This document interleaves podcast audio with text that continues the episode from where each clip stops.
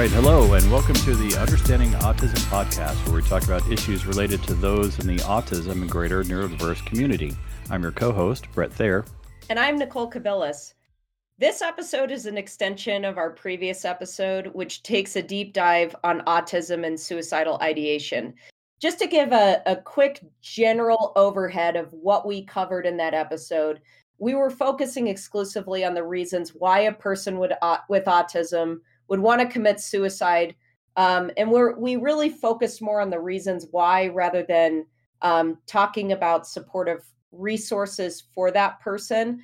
Um, and we also didn't talk about if a person with autism is grieving the loss of somebody else that has committed suicide. And suicide is a huge topic. Um, and so we were able to talk a little bit about it based on um, some of our personal experience related to the topic as well as some research. Um, but we are really lucky to have a special guest on our episode today who is very passionate, very knowledgeable about the topic. Um, so we're here to welcome Katelyn Szymanski to talk in greater detail about autism and suicide. We may cover some topics that we previously had done in our episode, and we may go into some new things. So, welcome, Katelyn. Hi, thank you for having me. So, um, just before we get started, can you give a, a brief description of your background, your professional background, your relationship with the autism community, and why you're interested in this topic? Yeah, um, so I am a licensed social worker based in Maryland. Um, I work with people on the spectrum. I've I've had about uh, ten years of experience um, I'm also a self advocate, and the reason I'm into suicide, um, or at least researching it, um, is just to better inform my practice and how to better support this community. Um, in addition to uh, my full time work, um, I'm also a, a QPR uh, gatekeeper instructor. So basically, that means that I run trainings um, primarily for my own organization where I work, but I have offered community trainings, basically how to support somebody who you may suspect is experiencing suicidal ideation and how you can just breach the question and how to best support them. And that's not exclusively to autism, but it's it's um, you know for the general public. But in my training specifically, I do a large section on autism specifically related to suicide. All right. So, so this is a sensitive topic, and I want to reiterate that if you're feeling um, thoughts of suicide or or something like that, or or you need to talk to somebody, the national hotline is 988. 988 is the National Suicide Hotline. Help is available. Speak with someone today. All right. So our first question for you uh, is uh, what are the rates of suicide among autistic people in contrast to the general population? So, have you noticed in your work and your your experience that there is an increase in um, suicidal ideation among those on the spectrum? Um, I don't know if I would say increase, but we are definitely more aware of higher rates of suicide in this community just based on better research and be- like better ways to support people on the spectrum. Um, there was a study back in 2021 that was conducted in Denmark, um, and based on their survey of um, people on the spectrum that they interviewed, they found that suicide attempts and deaths by suicide were three times higher among people with autism compared to to those in the general public. Um, and it's even higher for women um, mm. with autism who are more likely to die by suicide um, and have mm. higher rates of attempts than males. Yeah, do you have any data on how that impacts or how does that relate to the um, LGBTQ plus community and uh, and those on the spectrum? Yeah, so generally, um, people who are LGBTQ plus and autistic, there's a lot of intersection between both communities, and it's becoming more and more aware that people who are LGBTQ plus also share similar feelings about um, like low self esteem, and also mm-hmm. have uh, poor physical and mental health compared to cis straight people.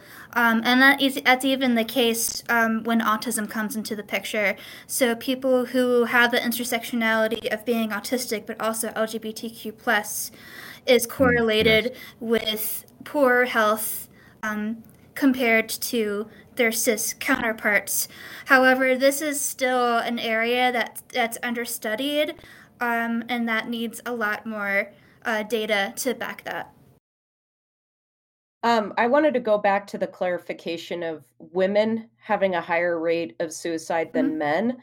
Um, why do you think it's higher for women in contrast to men? Uh, well, for women with autism, generally women are raised with different societal expectations and have certain uh, traits and characteristics that we're expected to follow, you know, being ladylike, quote unquote, or those kind of things.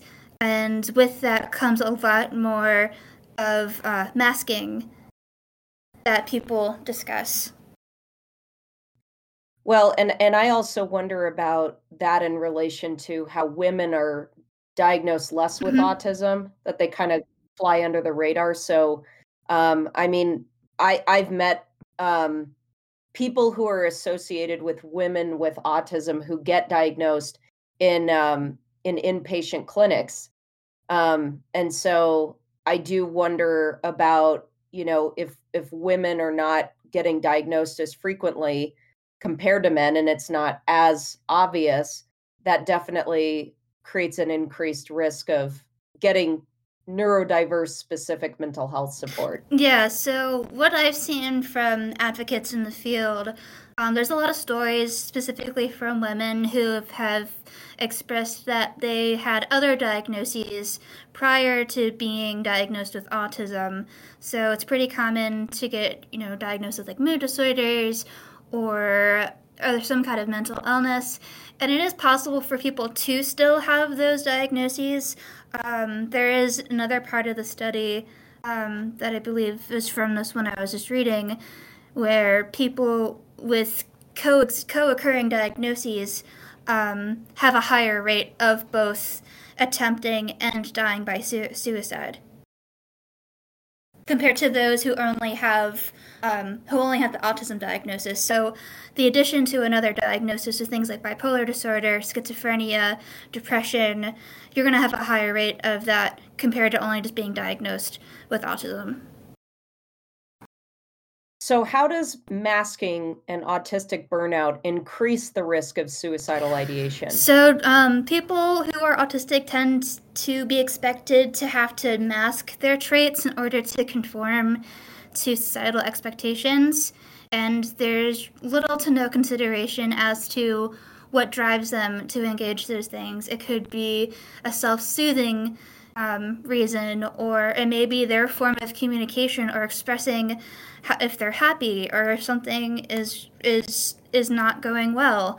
Um, and interventions these days, especially when we look at like behavioral therapies, whose initial um, origin was to sort of normalize uh, certain behaviors um, so that they can fit in. Um, so things like making eye contact or being forced to sit still um, which can exacerbate this feeling of disconnection between the person that we that we are and want to be and be able to be comfortable in our own skin and this person that the world wants us to be. And that can cause anxiety lower self-esteem um, and just feeling of disconnect from people in general. And going back to the topic of women, women typically have higher rates of masking, um, again, because they're socialized mm. differently and have different expectations from their male counterparts to, um, you know, have some sort of social etiquette or whatever. Yeah, I can I can imagine that, you know, in the world of of being autistic and a neurotypical community or or environment, um, mm-hmm. you become very good at masking. And if you're good at masking your autistic traits, then you're also good at masking your emotions and your mental right. health struggles. So, one thing I wanted to to ask um, in your experience is are there are are there misconceptions out there about autism, mental health, and suicidal yeah, ideation? Um, to to kind of focus on autism a little bit, um, research suggests that people who are autistic with lower support needs. So these are people who may be able to hold a job or may be able to live on their own and have some kind of relationships with people with um, little assistance, they are um, considered the highest risk of suicide compared to those with higher needs.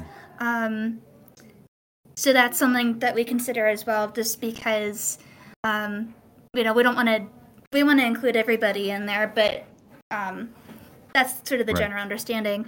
Um, but for suicide, there's definitely um, a lot of misconceptions as far as how we talk about autism um, and how some people mm. feel uncomfortable talking. Sorry, about suicide and how being uncomfortable talking about suicide. Um, so one right. misconception that people commonly have is that if we were to ask somebody if they're thinking about suicide or thinking of ending their life, that it's going to make them angry and that it might even increase, hmm. increase their risk of actually attempting. When in actuality, if we were to breach the question, you're kind of doing that person a favor, lowering their anxiety and opening up this conversation um, so that they can be closer to getting the help that they need. And and the other thing with suicide um, is that most people do communicate that their intent um, especially um, in the week preceding an attempt, if they do attempt. So in QPR, we have what we call clues. Um, and we, we use clues rather than like warning signs because when you have a clue, it's going to take you to a, you know, it's almost like a treasure map, right? You're putting all the pieces together and you're kind of navigating to see what's okay. going on. So, some of the clues that um, we are often looking for is both direct and indirect verbal comments. So, there's uh, direct is basically what okay. it means being direct about what you want to do. So somebody openly saying, I'm going to kill myself right. or I want to end my life. Whereas the indirect verbal is just as concerning as the direct, where might people say, um, well, pretty soon you're not going to see me anymore, or um, you know the world would just be I better see. off without me and i won't and i don't want to be a problem anymore or i can't do this anymore mm. um, i think sometimes people may get into this rut where they say if they're going through a challenging stressful day at work or wherever i think we're all kind of guilty of having those moments where we're just like oh i just wish i were dead right now because of something stressful going on but um, right, right. you know but taking those comments and still being considerate and like recognizing what else could be going on. We're also looking for any changes to someone's behavior. Um, so that could be, uh, you know, are they are they having difficulty sleeping? Are they not eating as much? Um, do they mm. not enjoy things that they used to enjoy, like any hobbies or seeing certain people? um, or any just expression of feeling hopeless about stuff. Um, and then I would also say being like understanding the context or like the sort of situational things going on. You know, did this person uh, lose somebody important to them?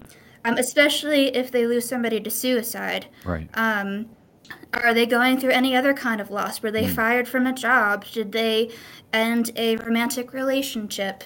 Um, a number of things could be sort of the last straw um, before someone decides they're going to try to hmm. attempt. Mm. Um, so, generally, context matters um, overall. So, it's kind of hard to take one of these clues and just go with that. But when you're seeing everything put together, um, right. that'll give you a better understanding. Yeah. And and I think it's also important to mention that what can trigger an autistic person into mental health distress or suicidal ideation may mm-hmm. seem to a neurotypical person like a not a big deal thing. Um because I I had a friend who told me his transition from high school to college right. Created a lot of distress for him. Um so so these major life transitions that are you know natural milestones that every human goes through they can create a huge amount of distress because we autistic people need consistency structure and predictability mm-hmm.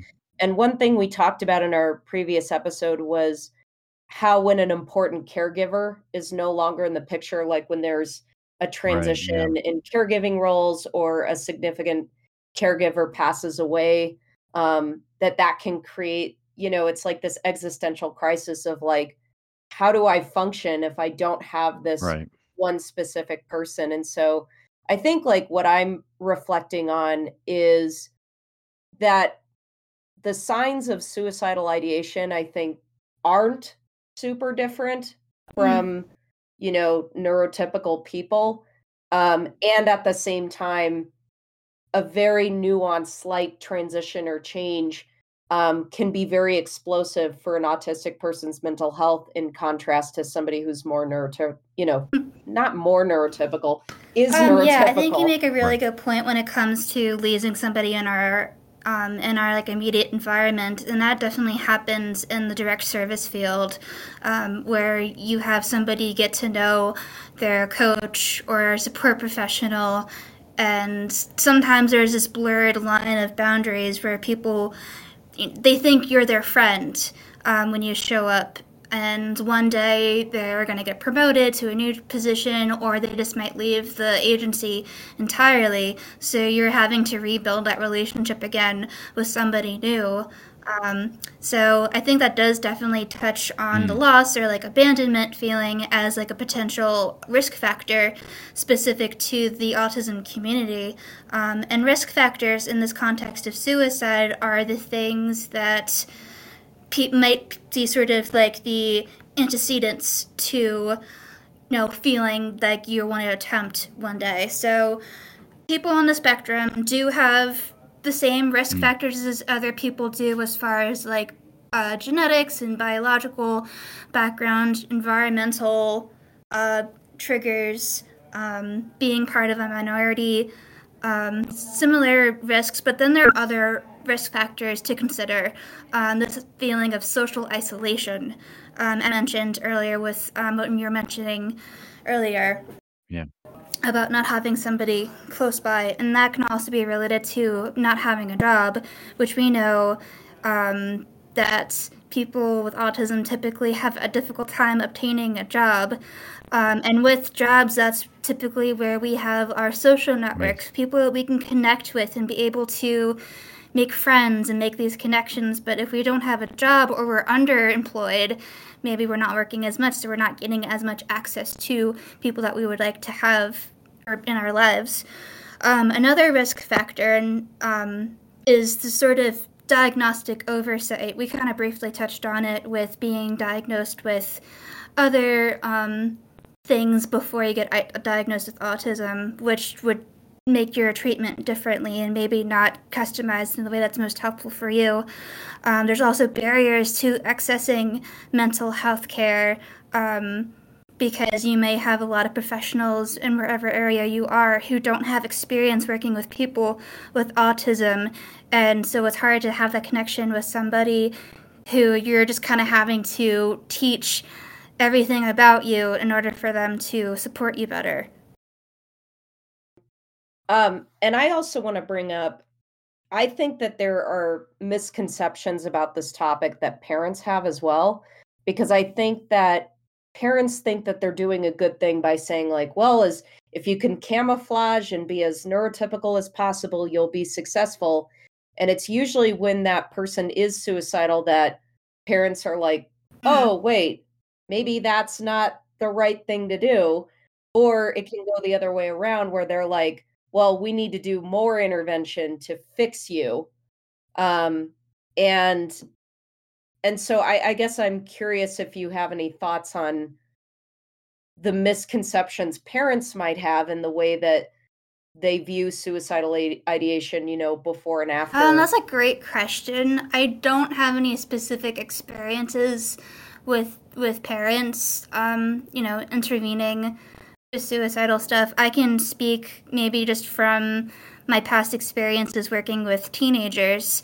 Um, and I think sometimes mental health care is almost treated like a punishment, where it's like, well, if you can't be a functioning person or a normal person, then you have to go to therapy. Right, yeah. And that can, you know, makes people Right. not want to do it because they kind of think of it as this negative thing you have to go through and it's hard to be in therapy and open up those jars of worms and have to talk about things that make you uncomfortable and if you're not in the right space to be discussing those things then you're not going to get um, yeah. any benefit from from the therapy Yeah.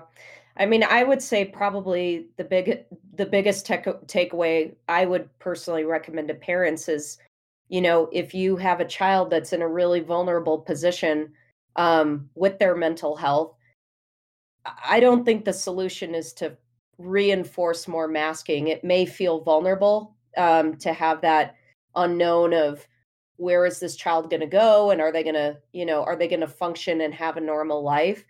But i i think that that that recovery and that care is really about affirming um, their needs and who they are and um, trying to find ways to figure out how to support and empower their neurodiversity rather than hiding it because that was a, a really big part of what led to the suicidal ideation but i'm not a social worker. I'm i'm currently getting my master's in counseling you might have more insight than i do on that.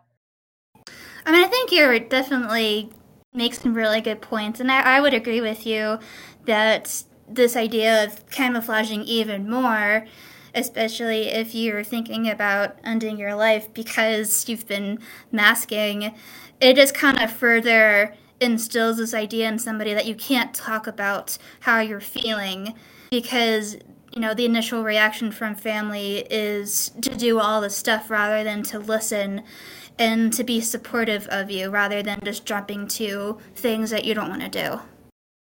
Yeah, exactly. So, as you kind of had mentioned in our email correspondence, um, you said there aren't enough evidence based interventions designed for autistic people and specifically adults experiencing mental health issues. Um, first off, I would love to hear more about um, why there aren't enough evidence based interventions and also what do you think some autism affirming interventions could look like? Um, so yeah, this might kind of bleed into another question that we had during our correspondence.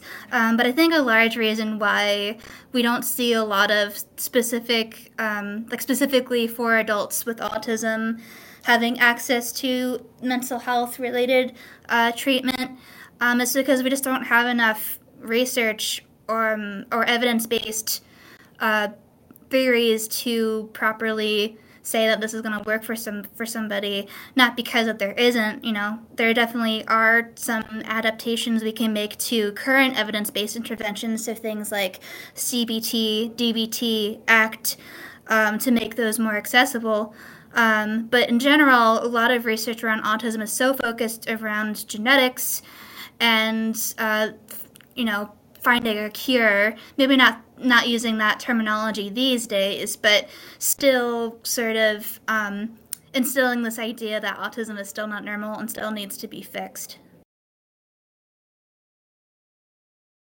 All right. So, um, I, I just want to clarify.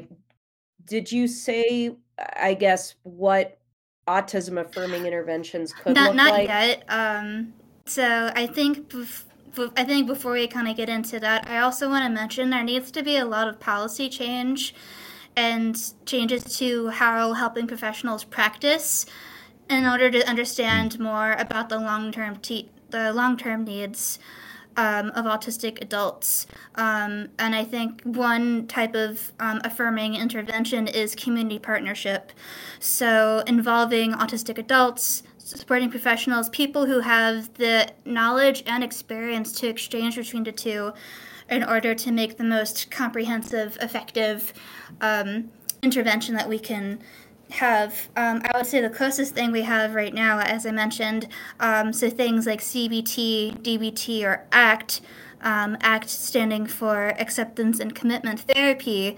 Um, taking those types of interventions and making them more accessible. So maybe converting it f- from, you know, a lot of text or a lot of speaking to more visuals, more tangible items to manipulate. Um, and if you're in like the direct service field, um, maybe incorporating some of those coping strategies into daily life. So if you know somebody is experiencing a lot of depressive symptoms and they're having a hard time, you know, getting out of bed or making those kind of doing things mm. to take care of themselves what are some strategies that would work for you would having a daily schedule help would having some kind of reminder on your phone to follow a schedule would, would those things help yeah and we had talked um, previously about you know the need for just any sort of autistic support to be trauma informed mm-hmm. especially mm. for adults and so i agree i think that there's a lot of openings and unknowns about what this looks like. Um, but but I think having a trauma informed approach right. is a good start. It it at least you know it's somewhat familiar in the care field, um, even if autism or neurodiversity. Uh, trauma informed care is kind of a new thing. Right. Trauma is definitely a major part of any kind of intervention um, with with people with autism and in just in general.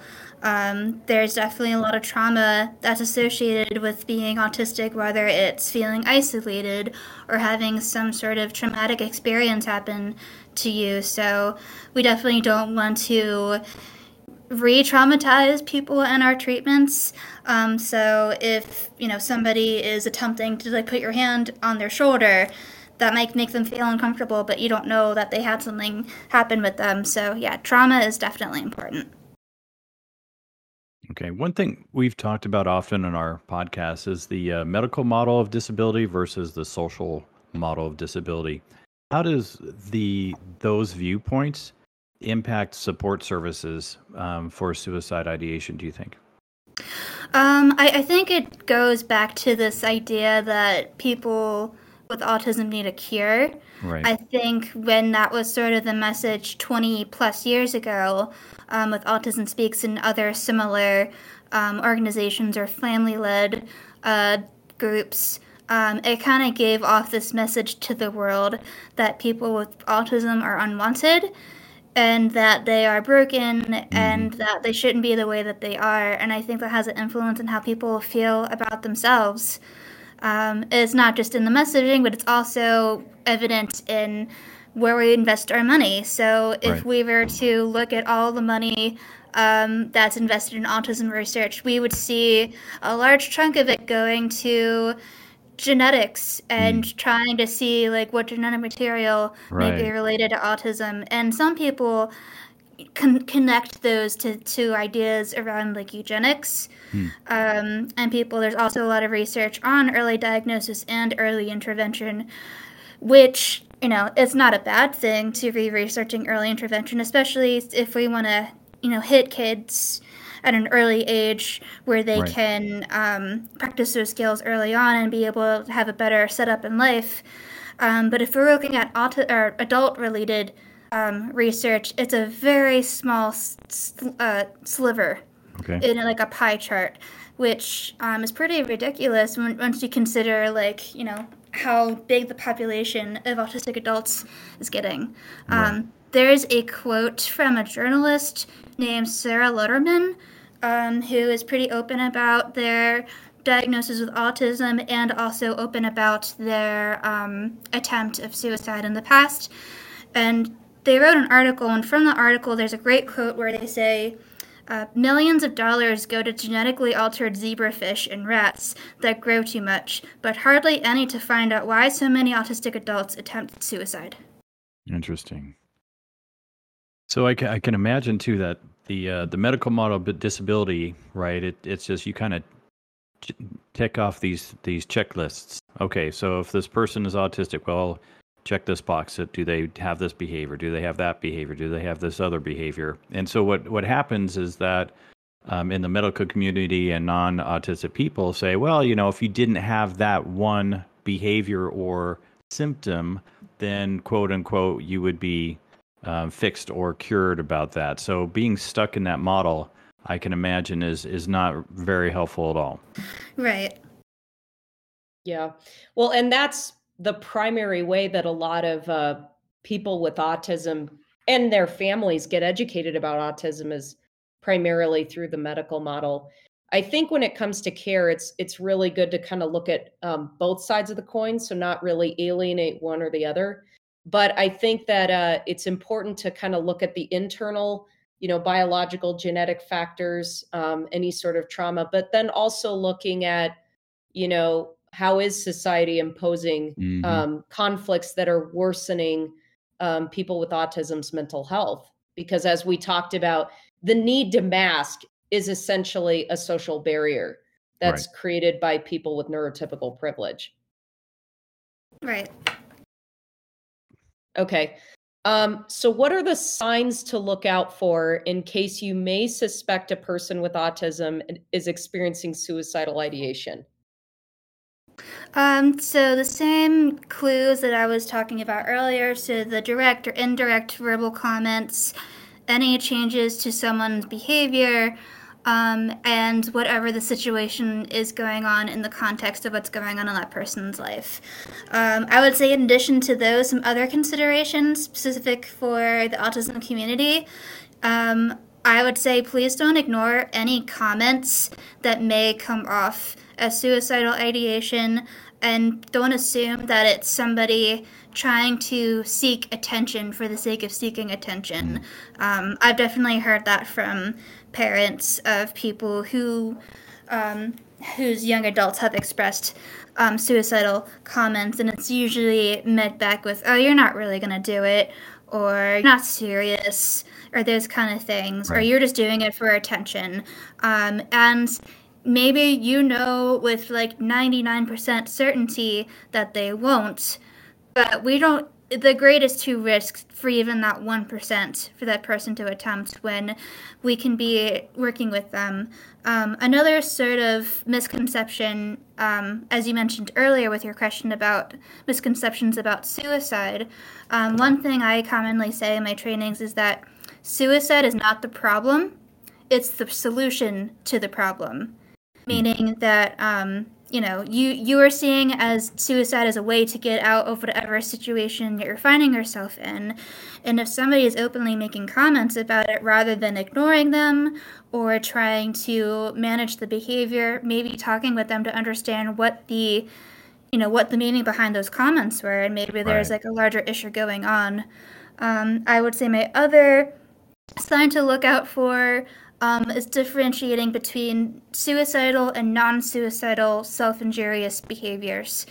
Um, because, uh, you know, some people on the spectrum do engage in self injury for a multitude of reasons, whether it's related to, um, you know, a meltdown or a shutdown that they may right. be experiencing, or it may be a form of self soothing um, to engage in some self harm. Um, whereas, like, if somebody is, you know, engaging in something that is definitely very risky, um, just be able to understand why, like, they may be engaging in that.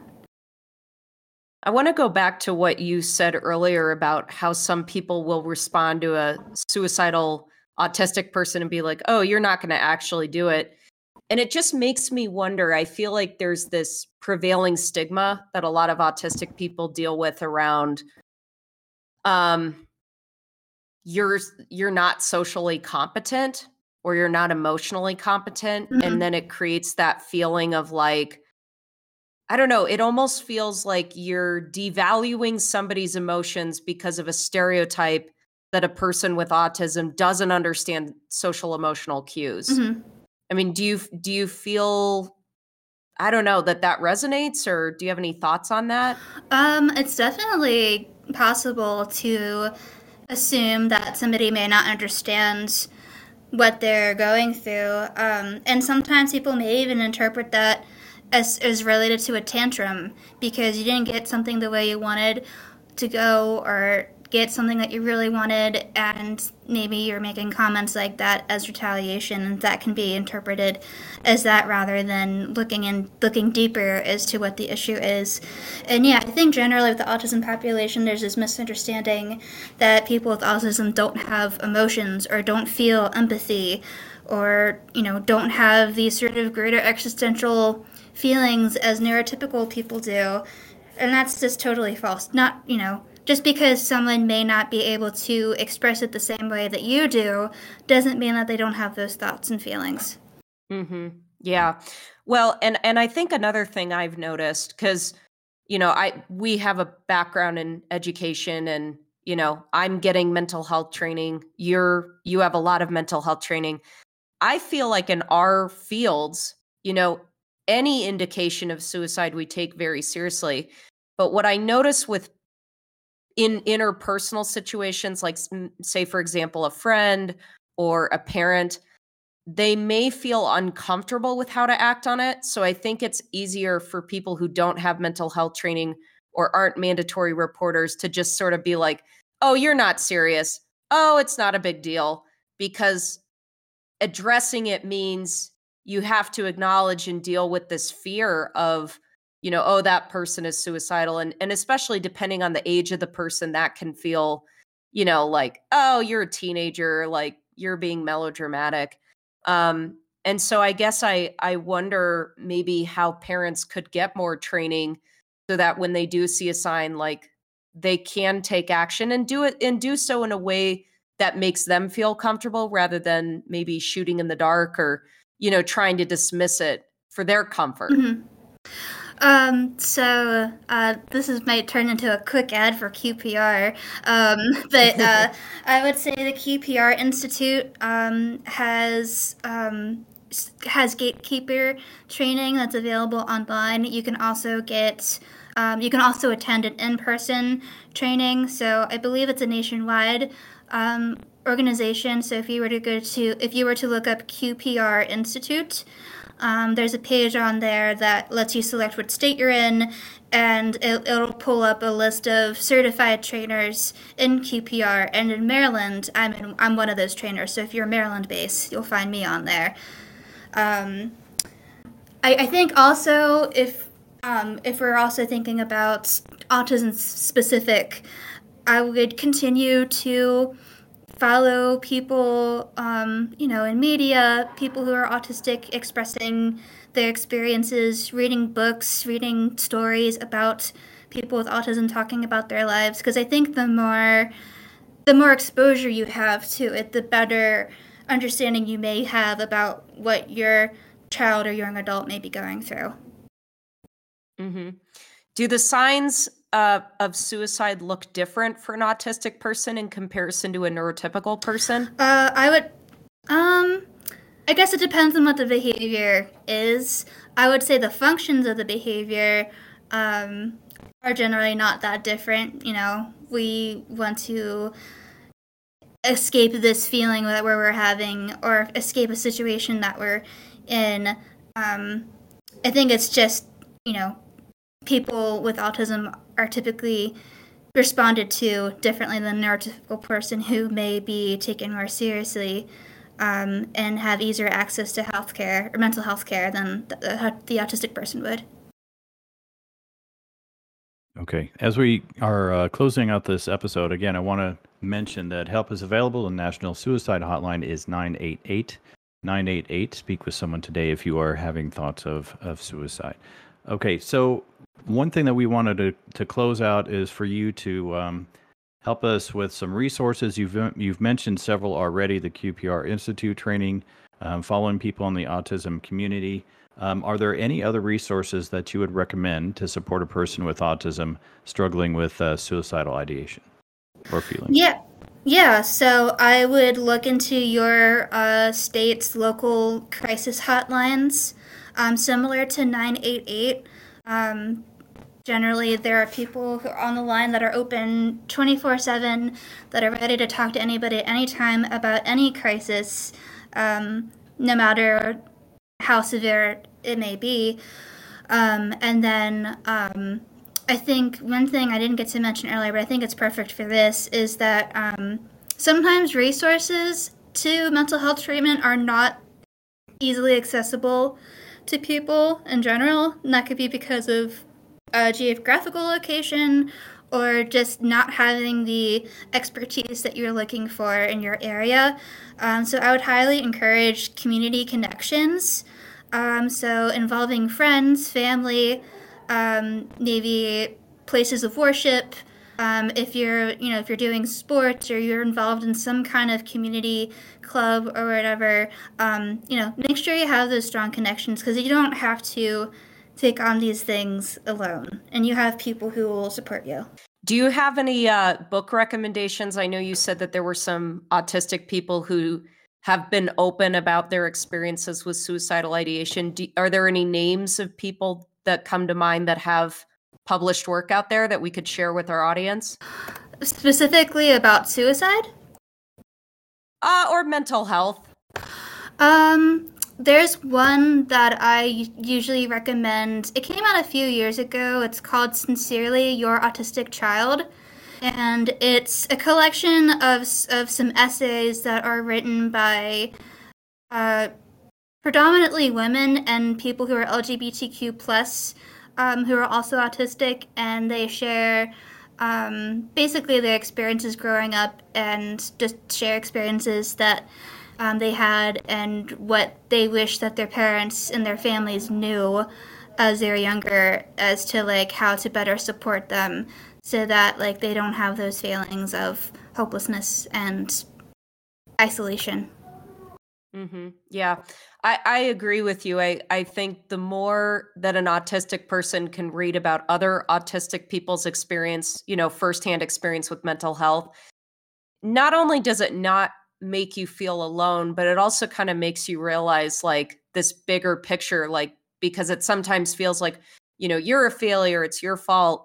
Um, but the more that you, you know, engage with other autistic people, you realize that there's this sort of universal autistic struggle that we all go through. Yeah. And and I think it may it helps us to feel more compassionate to ourselves and it also helps us to seek help and and and like you said i think community and and not isolating yourself from uh, other neurodiverse communities you know those are all really important Right. You know, I think the great thing about the internet, at least one good thing amidst all the other troubling things about the internet, is that there are a lot of people who are like you and have similar experiences and are also looking for connection. So, you know, be smart about how you connect with people online, but also like you know be willing to step out of your comfort zone in order to find those connections.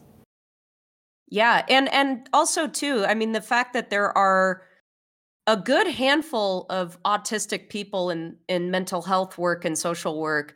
I think those are also really great resources mm-hmm. um, because obviously being autistic ourselves, we can provide um, very affirming care and a lot of affirming guidance to parents that are like, I don't know where to go from here. Right, and that's that's something I hope to see more in the future is more of the, the representation of autism in the in the helping profession field because those those uh, percep- perspectives are so important to the growth. Yeah, absolutely. All right. Well, thank you so much to our guest, Katelyn Szymanski, for helping us understand this difficult issue. Yeah, thank you for having me. It was great talking with you both. Yeah, absolutely. And thank you for listening. And please stay tuned for our post interview thoughts on suicide ideation and conclusion of this episode.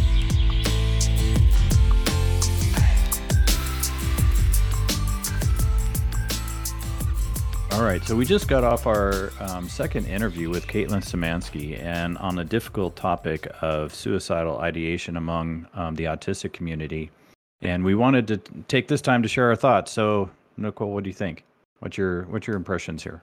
Um, I mean, I think that there's an interesting piece of feedback because I think on the one hand, when we talk about um, autism and suicidal ideation, part of it is personal experience you know people who have had experience with suicidal ideation. Right. And then there are people in the mental health field who are autistic who have training and a ton of insight on this topic. And so I, I feel really good about a lot of different perspectives being discussed Mhm. on a topic that I think is is being talked about, but not to a loud and prevalent degree that it should. Right. Um, wh- what are your thoughts? I think well, one of the things that that I think about is um, this in the context of uh, the larger context of mental health for neurotypical and neurodiverse people. Really, I mean that's what that's what this is about. I mean, if we compare about the resources dedicated to mental health for neurotypical people versus the resources dedicated for neurodiverse people, um, I'm imagining those are very different, right? And Mhm. so as as we promote um, our podcast and and the things and our our mission behind our podcast is to is to get some of the resources out there to people. Um, we're we're doing a small part, but there's there's got to be more people out there um, in this cause, right? Because I, I think, and we talked about it, and it was discussed on our interview. You know, it's it's it's easy for the neurotypical um, parent or someone else who's seen behaviors that are different from the neurotypical and then not recognize the the other behaviors that might be in parallel but are really symptomatic of um, perhaps suicidal thoughts or or depression or something like that. I think it's like you you discussed this in our interview can be easily dismissed. Mm-hmm.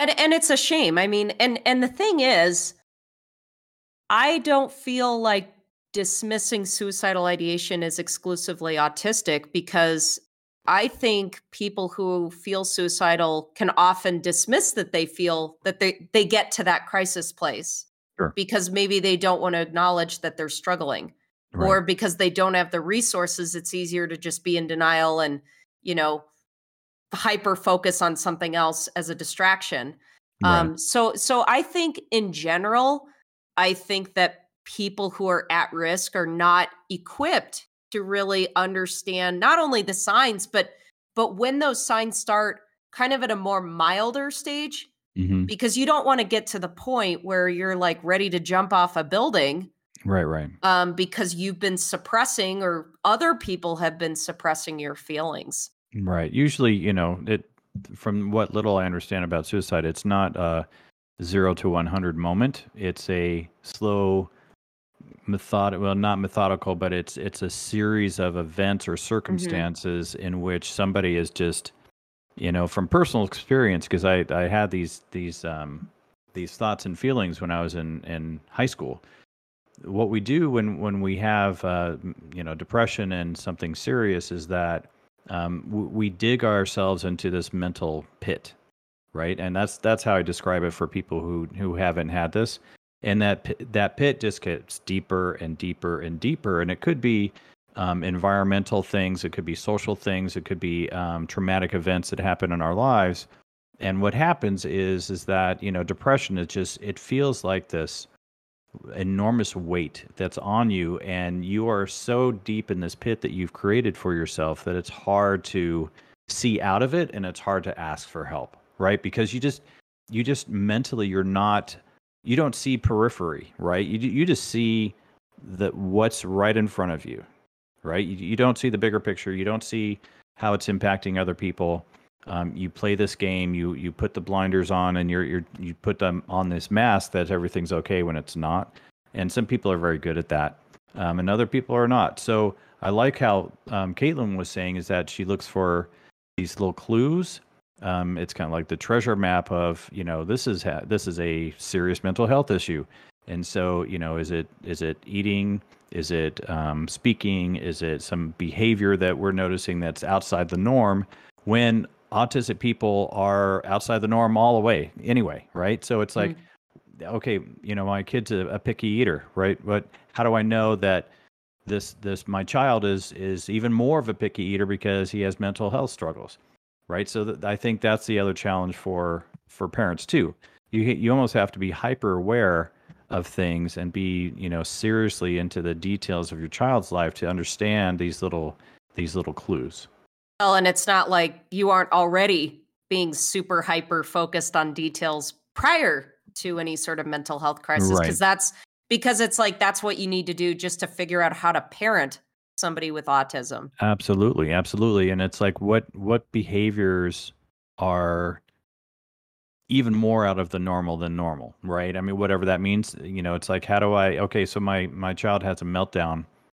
Um, they've they've had meltdowns. So how do how do I how do I help my child um, to know where this is this is going to lead to more serious things? And I like what she said. Actually, she gave us a clue on this. Is that what are the self-harming behaviors that your child is in, engaging in right? And monitoring that and and trying to dig down into okay what is what's going on there?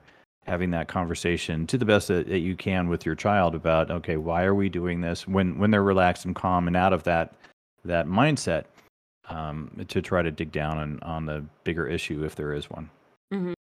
how do how did you feel as a parent hearing all of that because i know like we had talked about in our episode that it's not like you have firsthand personal experience you know with your mental health or your son's mental health but did it give you any sort of peace of mind to hear an autistic you know an autistic mental health trained person talk about what to do to support a person on the spectrum with mental health distress well, I think I think it was it was comforting to know that a lot of the symptoms were the same for neurotypical people as neurodiverse people. Um, but you just have to know your child, right? And you have to know, you know, what's going on in their lives. You have to be engaged, just like any parent, right? You have to be engaged in your child and their their day to day lives. You know, what is what's you know what is their passion you know what are you know and are those passions here's another clue right so let us say that you know um, the the autistic child has certain passions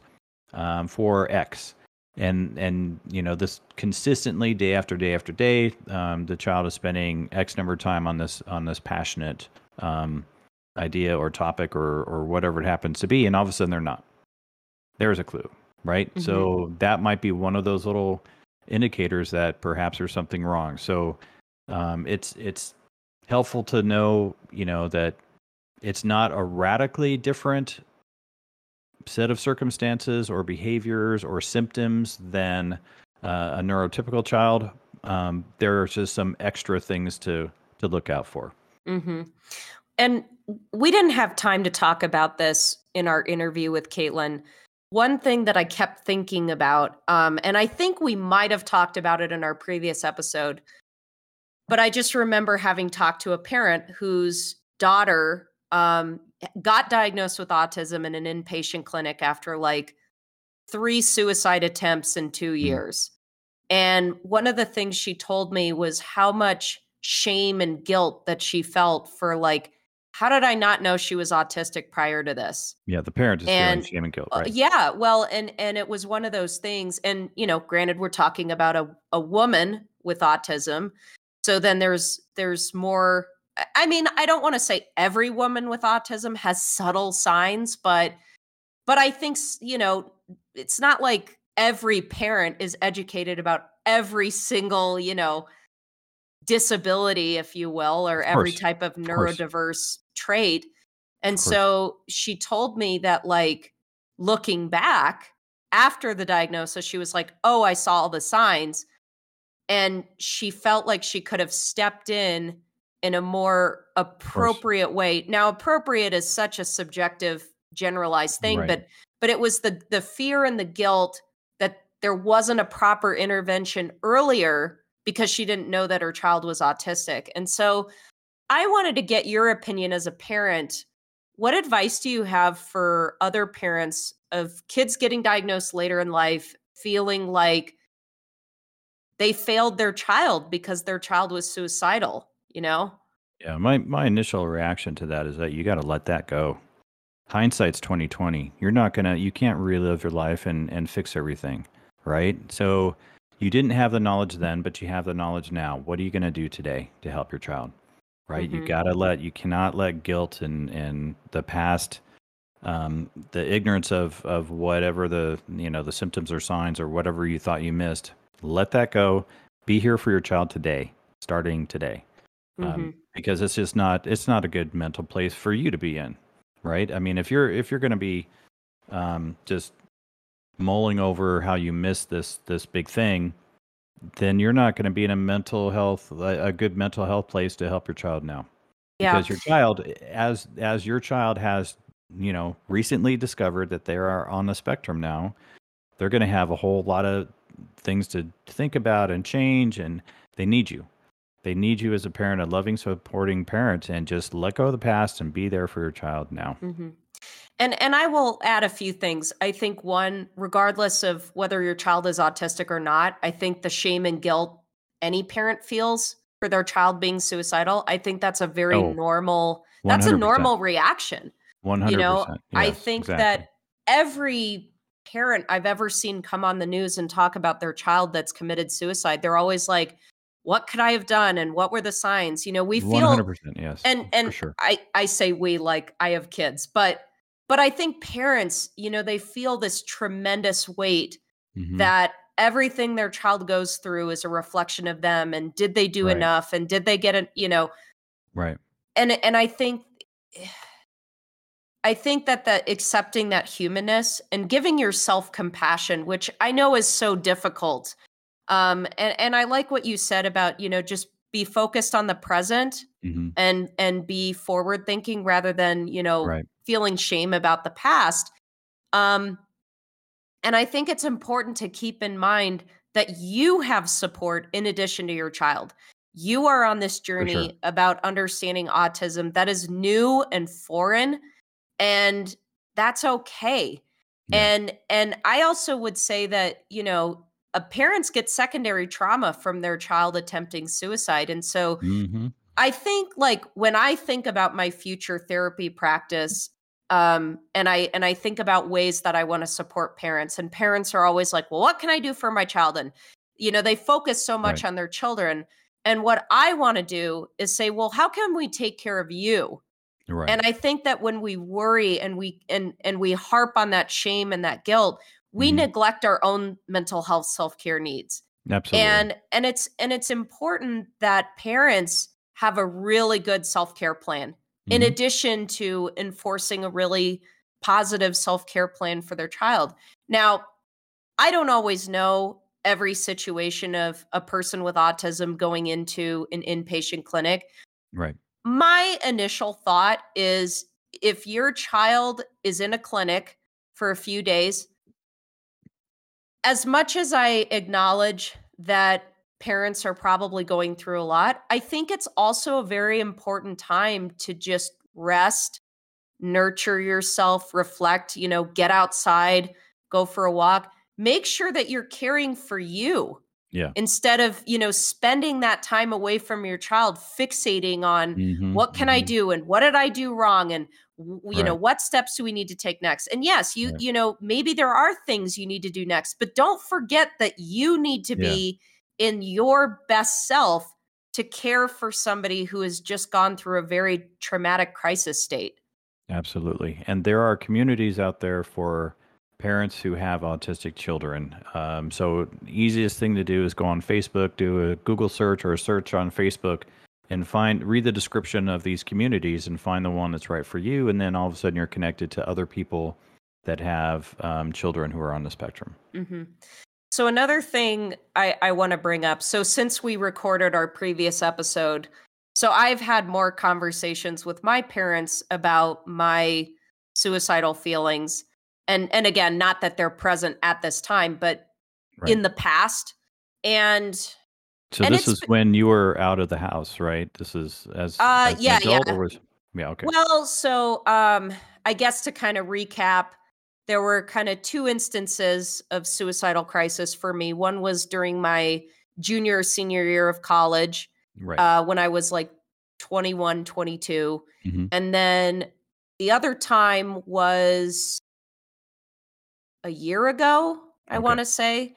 Okay. Uh, so I'm 32 currently. Sure. So when I was 30, 30 31, roughly. Mm-hmm. Um, and so I think on on a positive note, you know, I'm really glad that my my parents, especially my mom, you know, she's she's curious to inquire more like what is your experience and you know, what could I have done to support you? Sure. And one of the things she had asked me, especially about the suicidal feelings when I was 22, she said, What could we have done differently to support you? And I didn't expect how vulnerable that conversation was for me. Okay. And partially because even though I am openly talking about my experience, it's still very, it's still a very fragile feeling. okay. And so I don't know. It's like this weird inner conflict of like, I want to acknowledge it, but I also don't want to acknowledge it.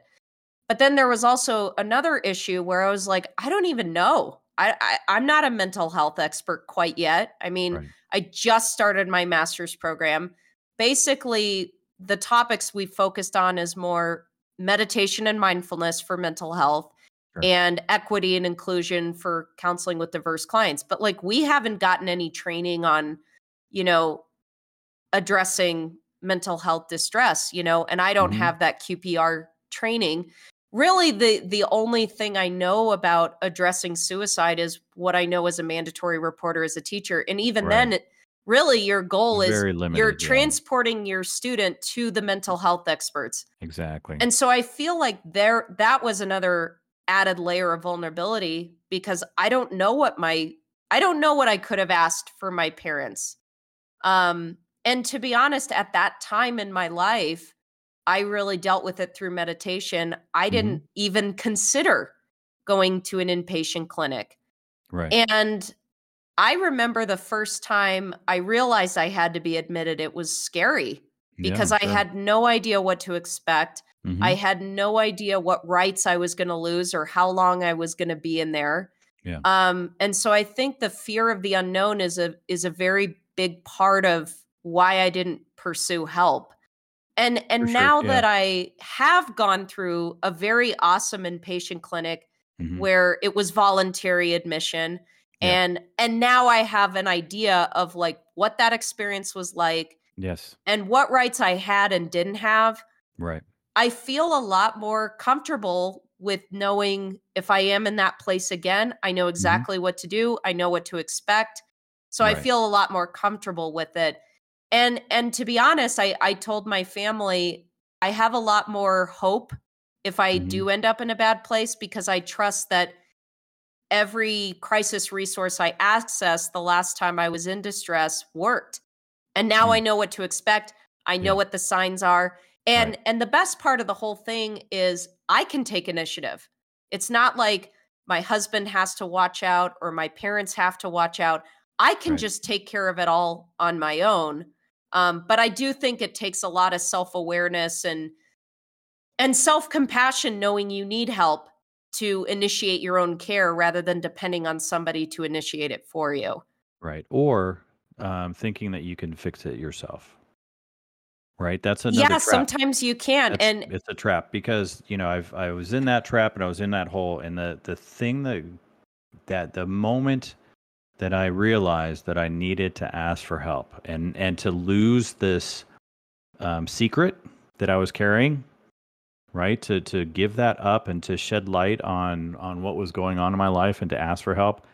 The that that uh, big cloak that was burdening me at that moment was a little bit lighter right? Because I knew that now I'm sharing this information that I'm I'm in distress, I need some help, and that this person that I'm confiding in is going to help me, right? Well, yeah, and and I would look at it like a physical health issue. Like the moment I knew I needed to be admitted was the moment when I looked at all the physical distress I was going through and I was like if I had you know, nerve jangling and burning in in my chest and pain in Mhm. the back of my neck and it was a physical health issue, I would Mhm. go to the hospital immediately.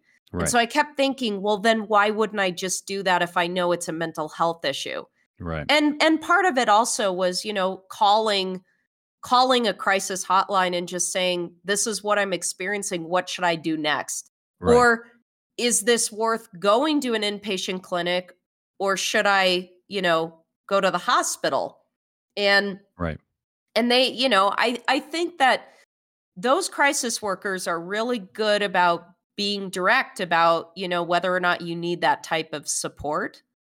For sure, because they're not they they're not emotionally connected to you. They they well, and be they're not going to be like, "Yeah, go on in so we can make money." I mean, you right, you'd hope that wouldn't be the case. right, right. Um, I mean, I I felt that when I was getting consultation of like, I don't know what's going on.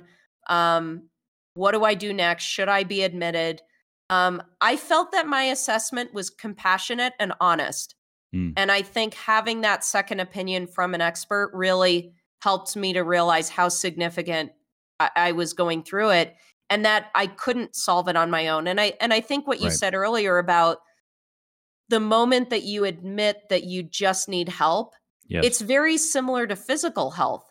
You know, if Mhm. if we're at the point where you know we realize we're having a heart attack, we can't just tough it out. We have to realize we have to go to the hospital right. not every health issue is something that we can deal with by ourselves and yet we Right. have a culture where we're conditioned to believe that we can fix all of our mental health issues by just you know fixating on something else Right, right. I mean, the, there is a culture out there that you know the strong can figure it out and the weak need help, right? Yeah. Whatever that, whatever that looks like, or wherever that, however that manifests itself, um, Mhm. there is that out there. well and then the other thing so i had a recently i had like a a therapy session with uh, my mom and the therapist you know was very transparent and she said you know your parents are very worried about your mental health and that was so hard to hear Mm. um and and i think it's it's one of those conflicting feelings where it's not that i'm proud of what i went through but i feel like i own it as part of who i am Sure. and obviously i'm here on a podcast talking about it which i Mhm. don't think everybody is comfortable doing For sure. but the moment that I heard that my parents were worried about me, I just started crying Mm. um, because it, and part of it was like I don't want to create that burden on my parents, but another part of it, and I and I processed this with my with the therapist is that I didn't want to feel like I was weak, Mm. that I was incapable of taking care of my mental health, and right, right. and I think that what I've discovered at this time in my life, um, I've, I guess, I've gone through a lot of clarity and a lot of catharsis around my my suicidal feelings from the past, and Mhm. and one of the things that I did is I just had this mindfulness self compassion practice of like, you you're human, you struggle, it's Right. okay, you got help, and you're okay, and and it's okay if you go through that again because now you know what to do. Right. And I didn't realize that having this deep compassion about this part of myself was so similar to, you know, going through a compassionate experience about being autistic. Like Mm. it was this incredible feeling of self love that I struggle and Mm. that's okay. Right. And and I'm giving permission for my body to Mm. struggle and not Yeah. feel shame or have Right. this perfectionist expectation and and it and it felt so soothing and and today the way that i feel about my mental health is i can't guarantee that i won't feel suicidal again in the future and in Right. fact you know with a lot of these news articles that come out about postpartum depression and women committing suicide or you know Sure. doing very radically violent things because of postpartum depression and postpartum psychosis i got terrified you Yeah. know what's going to happen to my mental health when i have a kid or when i'm pregnant you know? And uh and so i i felt so much fear of like i don't want to go back through that. But what felt really soothing was telling myself it might happen. And for me it's okay to allow my body to feel in distress and struggle because i know exactly what to do to get help Yeah. i and and my confidence in my mental health comes from the confidence of the care that I know I have access to. hmm Um, and so one of the things I tried to tell my my mom is I want you to have more faith that I'll be okay. And I know Mm. that that is such a hard thing to ask and I think about this mom who had the, you know, the autistic daughter that was suicidal that you Yeah. know, the moment that your child expresses suicidal thoughts or attempts suicide, hmm as a parent, I don't think you ever let go of that fear. Oh, for sure. Makes sense. and and i get it i have you know the therapist said because your parents are worried it shows how much they love you how much you matter to them and i and i respect and appreciate that Yeah. and at the same time i feel like i need to have more faith because to be honest in all of the times that i had these intrusive suicidal thoughts i never wanted to end my life Right. my body was so chronically dysregulated that it wanted something that my mind and my heart didn't want. Hmm. And so I feel like I'm I'm developing more resilience with the tools that I have access to. So Mhm. it's not about having confidence about I will never go through that ever again because you just you never know what you're going to go through in life Yeah, you can't say that. Yeah, for sure. but to have a structure and consistency of today meditation feels really good today going for a walk making Mhm. art journaling feels good Mhm. today i might need to go to a crisis center an inpatient clinic. There's so much strength in the way that you as the person going through the, the distress can self-advocate. Yeah. and i can't even begin to tell you how much will i have to live. And a big part of it has to do with my passion for autism advocacy. I don't even know how to explain it, it it's it's the purpose of why i'm alive. Mm. and i feel like that is the primary thing that keeps me fighting to live That's awesome. um and and the other thing that i i told myself and i told my loved ones is i don't want to die in a way that creates trauma for my loved ones Yeah. and um and you know at the end of the day suicide is a choice you know dying of cancer is not always a choice dying Right. in a in a you know a horrible accident or dying of a disease Yeah. yeah. that's not your choice but suicide is Mhm. and I think as an advocate, as somebody who is in mental health work, I really had a lot of thoughts about what are my values around death? Mm. How do I, when it is my time and it's in my control, how do I want my loved ones to feel? Do I do I want to create pain? right. by my choices.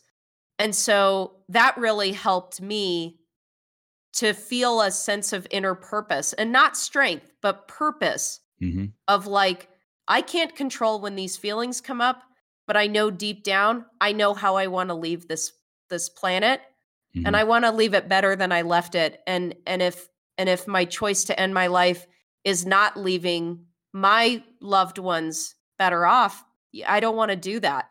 right. Um, and I think it's taken some time for me to communicate to my family how driven I am to be alive. But I'm driven in a Yeah. very dysregulated, highly sensitive body that Yeah. struggles to be in a neurotypical world. hmm And I and I told my parents, I just want you to have more faith that even though I struggle, I'm not going to leave. Yeah. And it's and the therapist said it's going to take time for my parents to believe that. And Mm. and I said, "Well, what can I do to help them instill more confidence in me?" Mm. And they said and she said the more that you're in and not that we're encouraging me to be in crisis, but Mm. if it happens Right. again and I'm okay because I knew exactly what to do, the more that I am able to take appropriate action and and uh, empowering action to Yeah. care for my well-being, the more faith my parents are going to have. Yeah, that makes sense. And so I I guess I'm sharing this. I don't know if anything I'm saying is is any is any sort of advice for others. I think I'm just voicing where I Mhm. am in my Mhm. mindfulness journey with my feelings of suicide. And I think what I want to leave off is to say that it is such a vulnerable, painful experience for everybody involved parents sure. and the person with autism. Absolutely. And then, especially if you're loading a brand new autism diagnosis on top of that, and yeah. that creates more existential dread of Sure. like, you know, who am I? And, you know, I mean, any sort of mental health distress, it, it creates this crisis of who am I? Yes. and Yeah. what kind of life do I want to live and and what's going wrong and another thing I told my parents and and I guess this is a very spiritual way of looking at suicide but in tarot the the symbol of death it's never about literal death it's about symbolic death which usually means transition Right. so for example leaving my teaching job was a death Mm. but then that meant I could transition into something that was more positive and invigorating, which was getting into my master's program. Sure. And so, what I try to tell myself is if I'm going to choose not to die because I'm feeling suicidal, then something else has to. And and basically what that means is what do I need to change in my external reality and in my internal reality so that I can move to a healthier place. Mm. Um, and so I think that having that mindset for me personally has helped me to be uh, more attentive to the nuance clues of my crisis state. But Right. then also, I'm a lot more proactive of saying, what's going on in my life? You know, maybe Mhm. I need medication. Maybe I need to take a break from work. Um, maybe I need to reevaluate my mindset about life, you know? Sure. But but the point that I'm trying to get at is, you know, recovering from a crisis like that triggers a huge amount of transition Yeah. and there is loss. But then there's also a lot of profound insights that help Mm. you to live a better life if you end up choosing to live, which right. as as we we hope you choose to, Absolutely. right? One hundred percent. Um, yeah, so I feel like this episode has been so cathartic in a way because I feel like I entered this topic with so much vulnerability and so much grief and denial of like, Mhm, man, it mhm. sucks that I struggle in that way. Right. But then I feel like being in this place now recording this episode, I I feel I feel so good about being open. And not even I mean, of course I want to be open as a way to help others, but but to almost document this journey Yeah. feels really good and, and to be able to document it with you you Mm. know somebody who cares about me but is not a primary caregiver that isn't Yeah. you know deeply entrenched in Right. my mental health journey it feels really good um the other thing i'll say too is as the artwork for this episode that was also incredibly cathartic to make and i showed it to my mom and the therapist and the therapist was so tremendously moved. My mom didn't understand what the symbol of the semicolon was. She was like, "Oh, it's pretty." yeah. You know, I get that it relates to suicide, but what's the symbol for? Looks And like uh, you're having a baby. What's that? What's going on uh, you know, but you know, the therapist was like, frame that drawing because any time that you get to that place of distress, Mm. look at that drawing Mhm. And maybe that will give you some sort of hope, motivation. Yes, and and a- I and I do plan on on framing it um yeah, it's, because it's a very it, hopeful art artwork. It's Yeah. And and I think that what I love about that piece is it really shows how much love I have for myself Mhm. and how much I love life and my life. That even though life is tremendously difficult for people like me, to be able to lo- look at that image and say, I have so much compassion and love for my life Absolutely. and and compassion and gentleness towards this really painful experience that I went Mhm. through I think that's one more tool I have in my toolbox to prove to myself that I have resilience. Absolutely. So That's awesome. High five. Virtual high five. high five. That's right. That's awesome. So, and where can they find your artwork, Nicole? Oh, well, an interesting plug, if you will. So I I post my artwork on Instagram as well as my poetry. And if you type in Understanding Autism Podcast or Nicole Kabilis, you'll find it there. We also have it on Facebook as well as our website, which is understandingautism.info. Um, Awesome. Yeah, and and I know we kind of talked about in our previous episode, it was the end of the season, but I guess this episode is really This the end be- of the season. This will be the end of. We will include this in uh, season one for sure. yeah, yeah, definitely. So right. Anyway, um, also we will let you know we did interview Katelyn for a really awesome episode in season two, so you'll have to stay tuned for that. Definitely stay tuned for that. All right. So thank you for tuning in, and we will see you next week. Until then, I am Brett Thayer. And I'm Nicole Cabellis.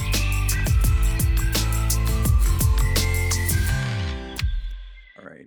Give me a second.